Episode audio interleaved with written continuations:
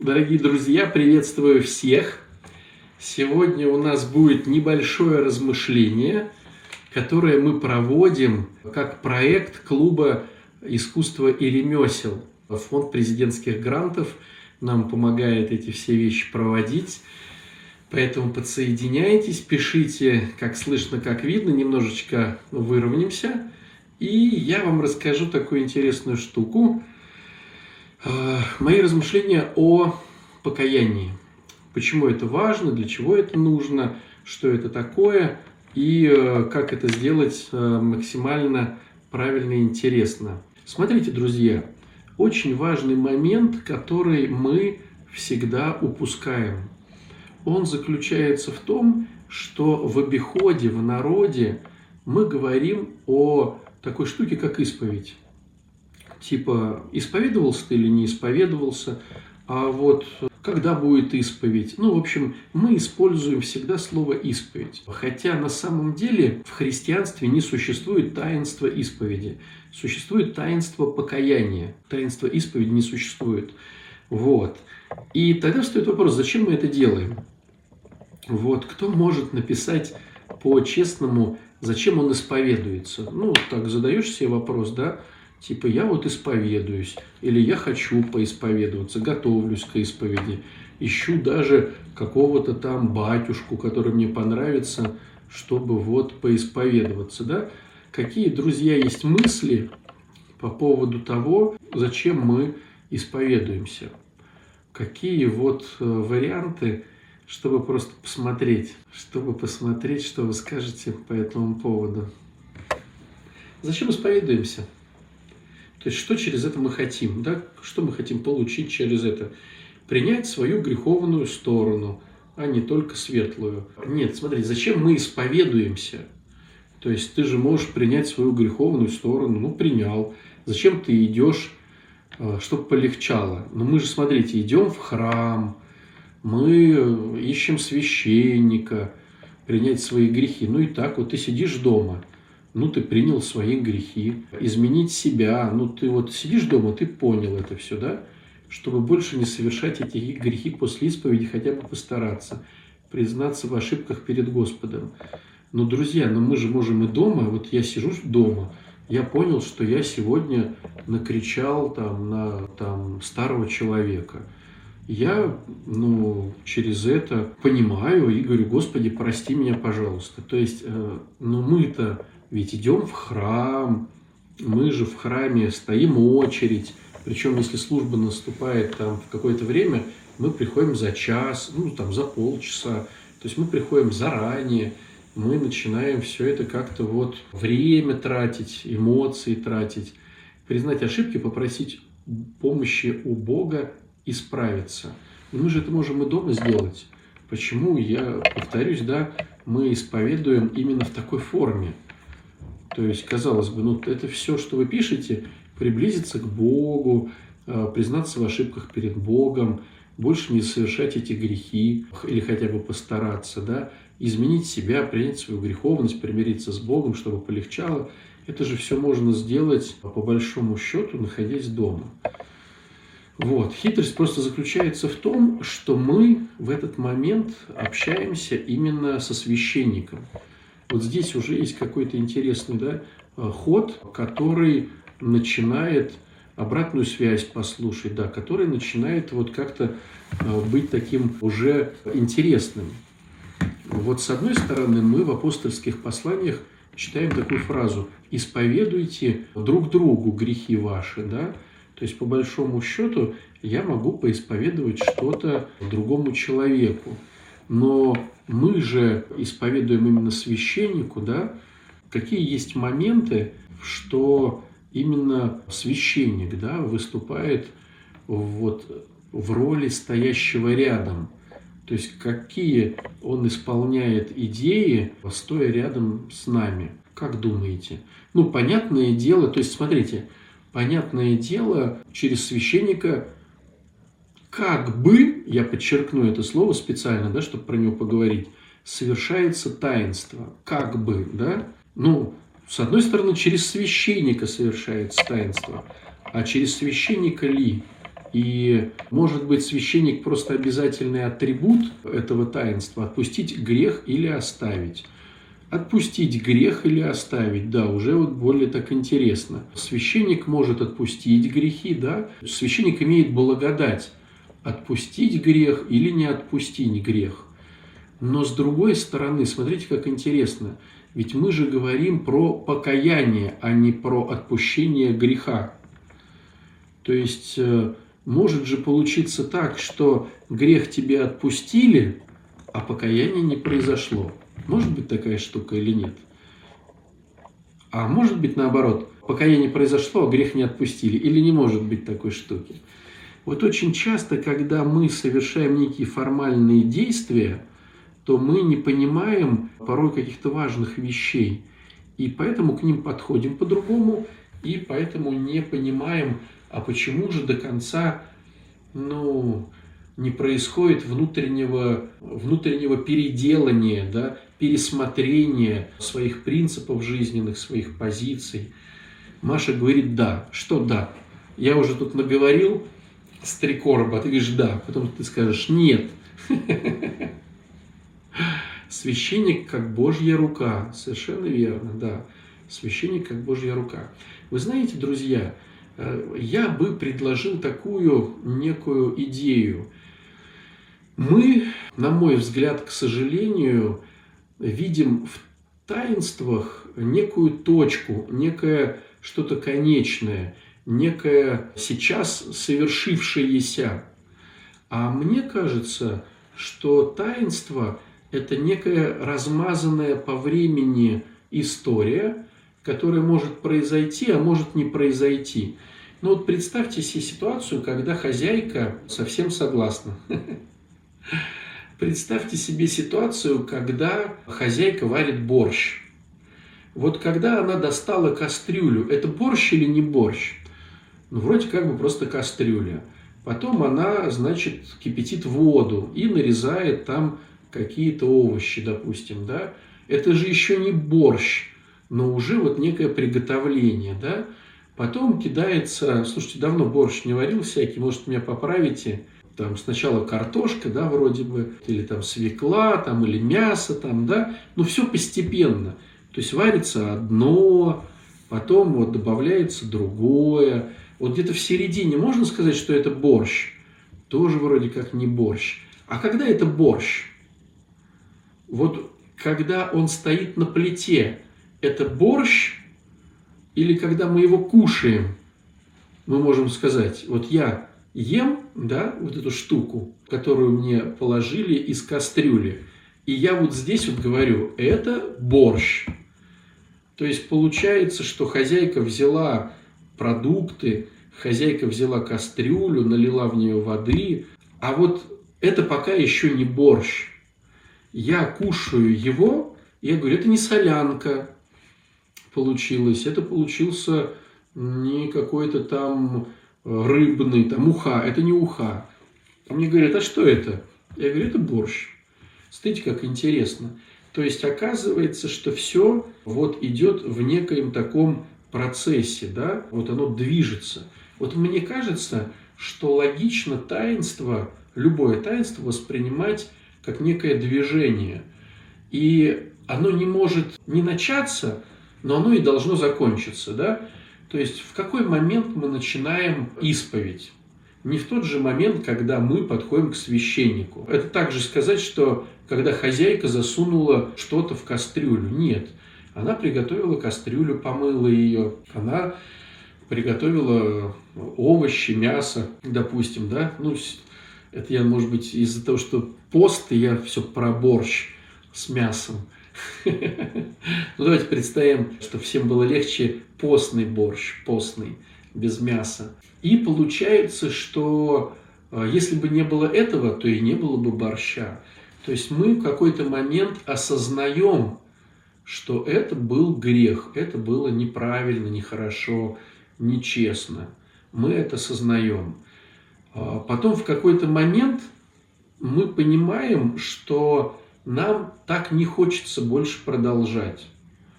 Мы хотим от этого избавиться, отмыться, очиститься, вообще как-то с этим не соединяться вот ни на ментальном уровне, ни на физическом, ну как бы вот хорошее слово в церковно-славянском языке есть «отгребаться», да, это представьте, что есть лодка, и мы веслами отгребаемся от этих всех историй, да, прям отгребаемся.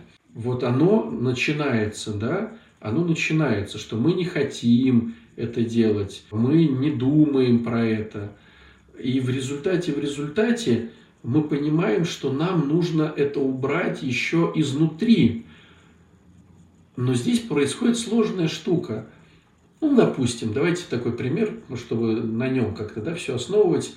Я сегодня днем там, не проявил милосердия к бабушке, которая стояла передо мной в очереди, искала там свои копейки, перебирала. И мне надо было просто за нее заплатить там эти деньги и помочь ей, и вот не раздражаться, не злиться. А я, допустим, на нее накричал. Я уже на бабушку накричал, да, уже накричал на бабушку. Ну, давайте для такой как бы уже э, полноты представим, что это была соседка. Это соседка по лестничной площадке. Так получилось, что я встретился с ней в магазине. Она покупала себе какой-то там хлебушек, стояла, что-то там копейки свои там пальцем перебирала. Вот. И я там типа, да сколько можно? Да как ты долго-то все? Ну и, короче, вот как-то ее вот так вот нехорошо себя повел, да? Как-то бабушку, ну вот так вот, ну не оскорбил, не унизил, но как-то вот, да, с ней поступил нехорошо. В какой-то момент я это понял, в какой-то момент я не хочу, чтобы так было. Я начинаю анализировать и думать, а почему так произошло? Ну, с виду для самого себя я вроде бы, ну, не жлоб.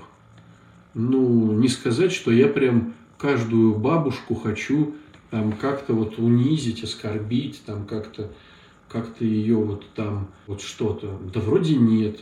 Я вроде нормальный человек. Все как-то, все как у людей. Почему я так сделал?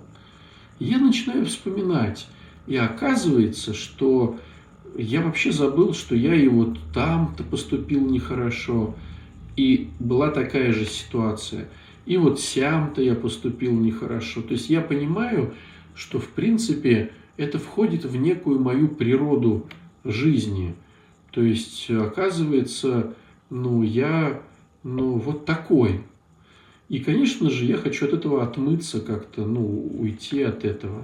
Но сложность заключается в том, что если я просто это кому-то расскажу, Маше, Васе, Пете, то мне, с одной стороны, станет легче, так как вот писала в комментариях Саша, а с другой стороны, ну, легче и легче, да и все.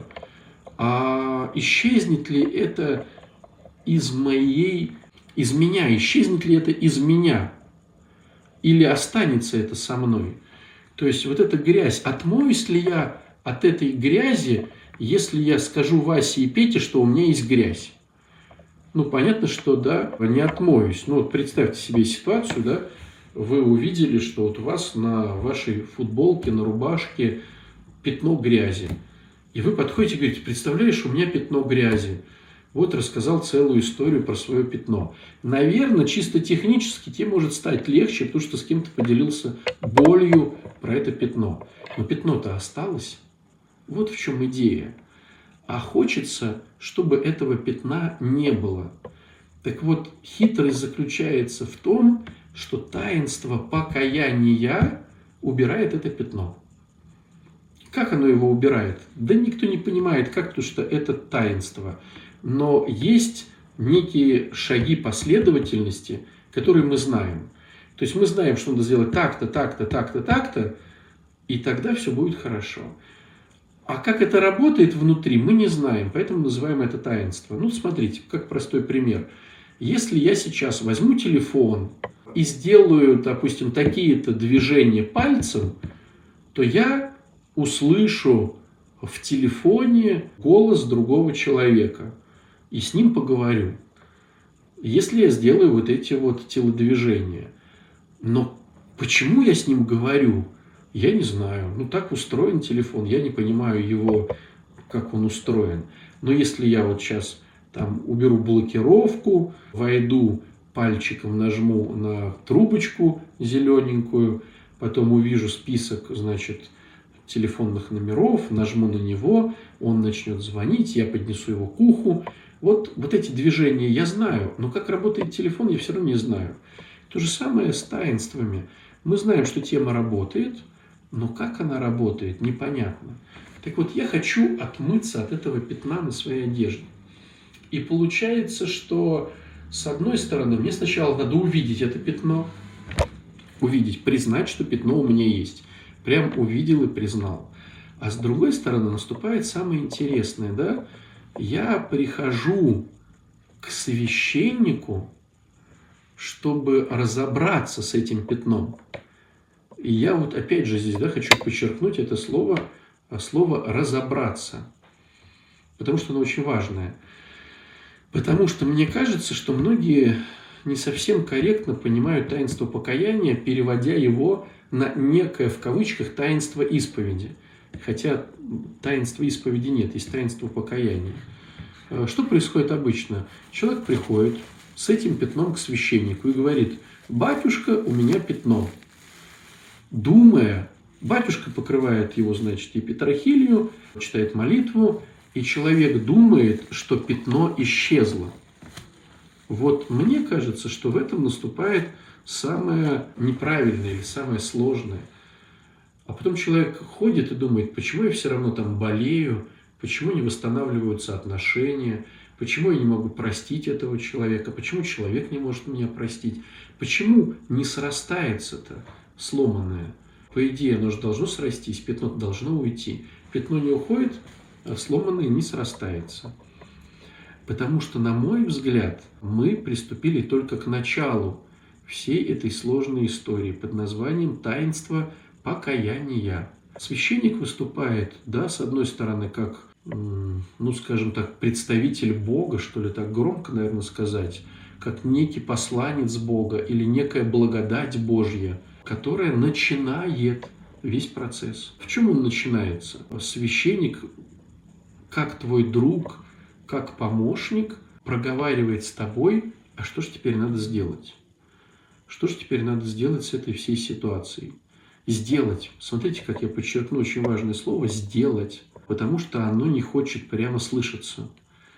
И вот я проговариваю священнику, вместе с ним советуясь, а он поддерживает меня, что мне надо сделать, а теперь с этой бабуськой, да, которая вначале там соседка. И мы понимаем, что надо прийти к ней, позвонить ей в звонок двери.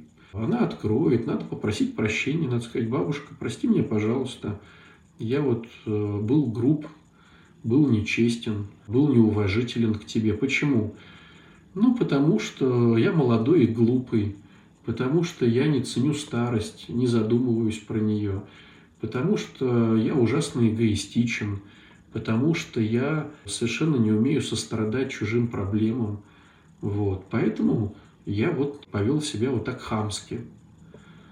И потом я спрашиваю, бабушка, вот я принес тебе фруктов, возьми, пожалуйста, фрукты. А может быть, э, если хочешь, я тебе еще в чем-то помогу. Может, тебе там надо полочку прибить, может быть, тебе нужно там, я не знаю, там дверь там на петли одеть или кран починить. И бабушка может сказать, слушай, как бы, мне ничего не надо, иди с миром, там все хорошо. А может сказать, слушай, а как здорово, у меня вот здесь вот э, все мне не повесить эту картину. Может, ты как-то ее повесишь мне, внучок. И я с удовольствием повешу картину. И когда я эту картину повешу, и она радостная остается с моими фруктами дома – уходя, я понимаю, что произошло покаяние. Понимаете, какая интересная штука? То есть покаяние – это когда я, а, увидел свой грех, признал его перед собой, захотел от него отгребстись, попросил у Бога помощи, заступления и прощения за этот грех, и потом пошел и извинился за этот грех и каким-то образом возместил ущерб, компенсировал то, что я натворил. Вот это все называется покаяние.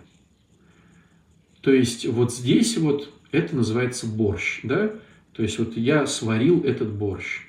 Но не я его, получается, сварил, да? Потому что если это сделать без священника, то пятно не отмоется, потому что священник имеет некую благодать от Бога прощать эти грехи. Но слово «прощать», оно растянуто во времени.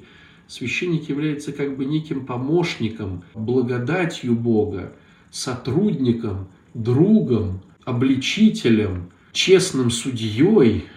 Э, вот это все в одном, в одном, в одном. Вот. Но в то же время дружеским и добрым по отношению ко мне, сострадателем и переживателем моей, моего грязного пятна.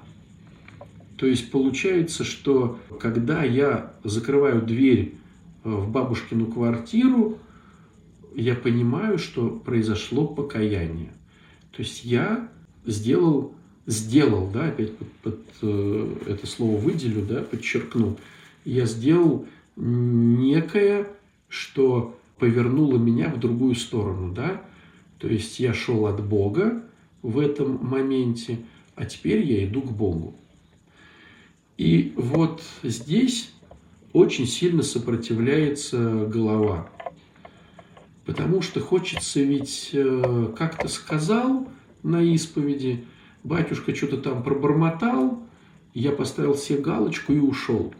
Но вы знаете, то, что у нас замыливается у верующих людей, скажем так, даже не знаю, в кавычки слово «верующий» поставить или не в кавычки, то, что замыливается, оно очень хорошо не замыливается у неверующих людей или, или у несогласных которые очень часто предъявляют вот этот момент. Они говорят, и что, вот ваша исповедь, убил там кого-то, пришел, попросил прощения, там что-то помахали, побормотали, и типа прощения, и все, и ты теперь красавец.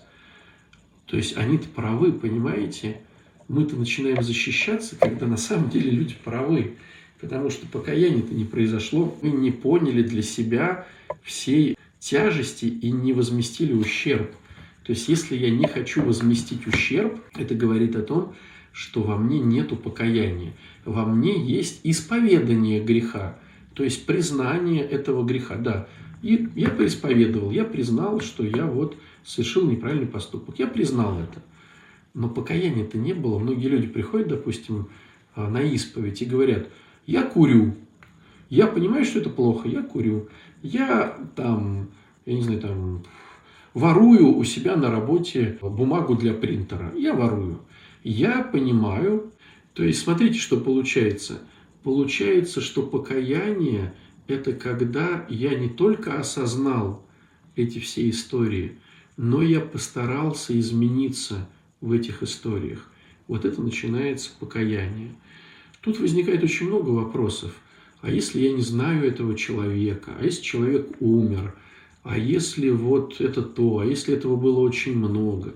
Вопросов очень много. Но вы понимаете, невозможно покаяние сделать формальностью и очень каким-то вот конвейерным вариантом. Поэтому, конечно же, здорово, когда у тебя есть священник, с которым ты эти все вещи, эти все вещи ты размышляешь, обсуждаешь и так вот ну, все это делаешь. Получается, что очень много вопросов. Их самому, конечно, не решить. А раз это не решить самому, то получается, что нужен какой-то помощник. Вот э, мы и ищем священников, которые с нами сдруживаются, которые с нами э, сострадают, которые нам помогают. Мы так красиво их называем духовники, да, духовный отец. Ну, понятное дело, что это немножко не то, что имеется в виду, потому что, ну, кто там из священников похвастается, что он духовный, да еще и отец. Ну, это все понятно, но есть все-таки некое такое уже принятое, что ли, название, да, вот этой всей ситуации. тот священник, с которым ты дружишь, который тебе сострадает, помогает, вот, знает тебя, подсказывает тебе, который тебя исповедует. Так вот, получается что, друзья? Получается, что покаяние – это вот как тот борщ, который, да, я в начале метафоры показал, как он варится, как он настаивается, и вот потом мы его едим. Но это неприятная история, потому что хочется все сделать формально. Хочется прийти, буркнуть что-то, очередь. Понятное дело, что никто не успеет с тобой поговорить, понятное дело, что никто не успеет ничего разобрать, вот, ты и сам не хочешь это все делать, и все идет вот хоп-хоп-хоп. Вот смотрите, простую арифметику вам приведу. Ну, допустим, на службе час, да, за час до службы начинается исповедь. Стоит, ну, там, допустим, там, ну, стоит там, ну, допустим, 50 человек. Больше всегда – ну, возьмем, ну, для ровного счета возьмем 60. 60 человек. Бывает и 100 стоит, бывает 120 стоит. Возьмем 60 для ровного счета. То есть это говорит о том, что на одного человека приходится минута. Что такое минута? Ну, вы же сами, кто ходил на исповедь, видели. Вот сначала человек отделился от толпы, зачем-то повернулся к толпе, зачем-то покланялся, зачем-то сказал «простите меня», хотя никого не знает из этих людей. Вместо того, чтобы идти к своим домашним и просить прощения, происходит этот некий театр. Ну, окей. Вот. Но это уже секунды 3-4. Потом он делает несколько шагов к батюшке. Вот 5 секунд прошло, да? Потом он сказал, какой он плохой. Потом батюшка покрывает его эпитрахилию, читает молитву, ну, грубо говоря, потом он отходит, да? ну, грубо говоря, на молитву с отходом, ну, допустим, 10 секунд. То есть вот 5 секунд, чтобы он подошел, 10 секунд, чтобы отошел. То есть 15 секунд – это не исповедь. То есть остается 45 секунд. То есть у человека 45 секунд. Вот что он может сказать, что он должен сказать да, за эти 45 секунд. На самом деле 45 секунд – это много. Конечно же, если на самой исповеди обсуждать эти вещи, а не где-то в частной беседе, порой может и не хватить этого времени. Но если ты со священником занимаешься, если ты вот работаешь над каким-то своим грехом, то ты можешь, в принципе, в эти 45 секунд, там, в полторы минуты, в принципе, можешь очень даже уложиться, если не начинаешь рассказывать басни про какие-то непонятные вещи. Если ты все будешь делать по делу, если ты со священником знаком, и вы, в принципе, обсуждаете уже давным-давно какие-то вещи ваши, да, то, в принципе, в полторы минуты, в 45 секунд уложиться можно. Но вопрос в том, что почти никто не хочет, потому что возмещать ущерб за свои какие-то вот неправды, даже если оно войдет в голову, оно очень быстро забудется, потому что хочется всего очень формально – Хочется всего очень формально. Пришел, голову преклонил, батюшке дал бумажечку, на которой написано какой-то плохой. Батюшка посмотрел, хоп-хоп-хоп, и ты радостный отходишь, типа этот грех отмылся. Да с чего он отмылся? Ты там у человека прощения не попросил, ты никак не вошел в его жизнь, ты там не извинился, ты ничего не сделал взамен.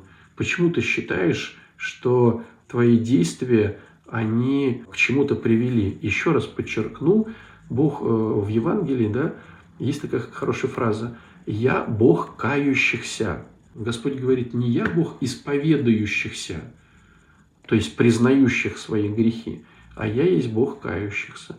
Вот такая интересная штука. Даю вам на размышление, друзья. Можете, конечно, со мной ночью поспорить.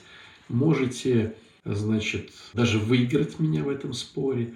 Вот Наталья спрашивает, а как возмещать ущерб близким родственникам?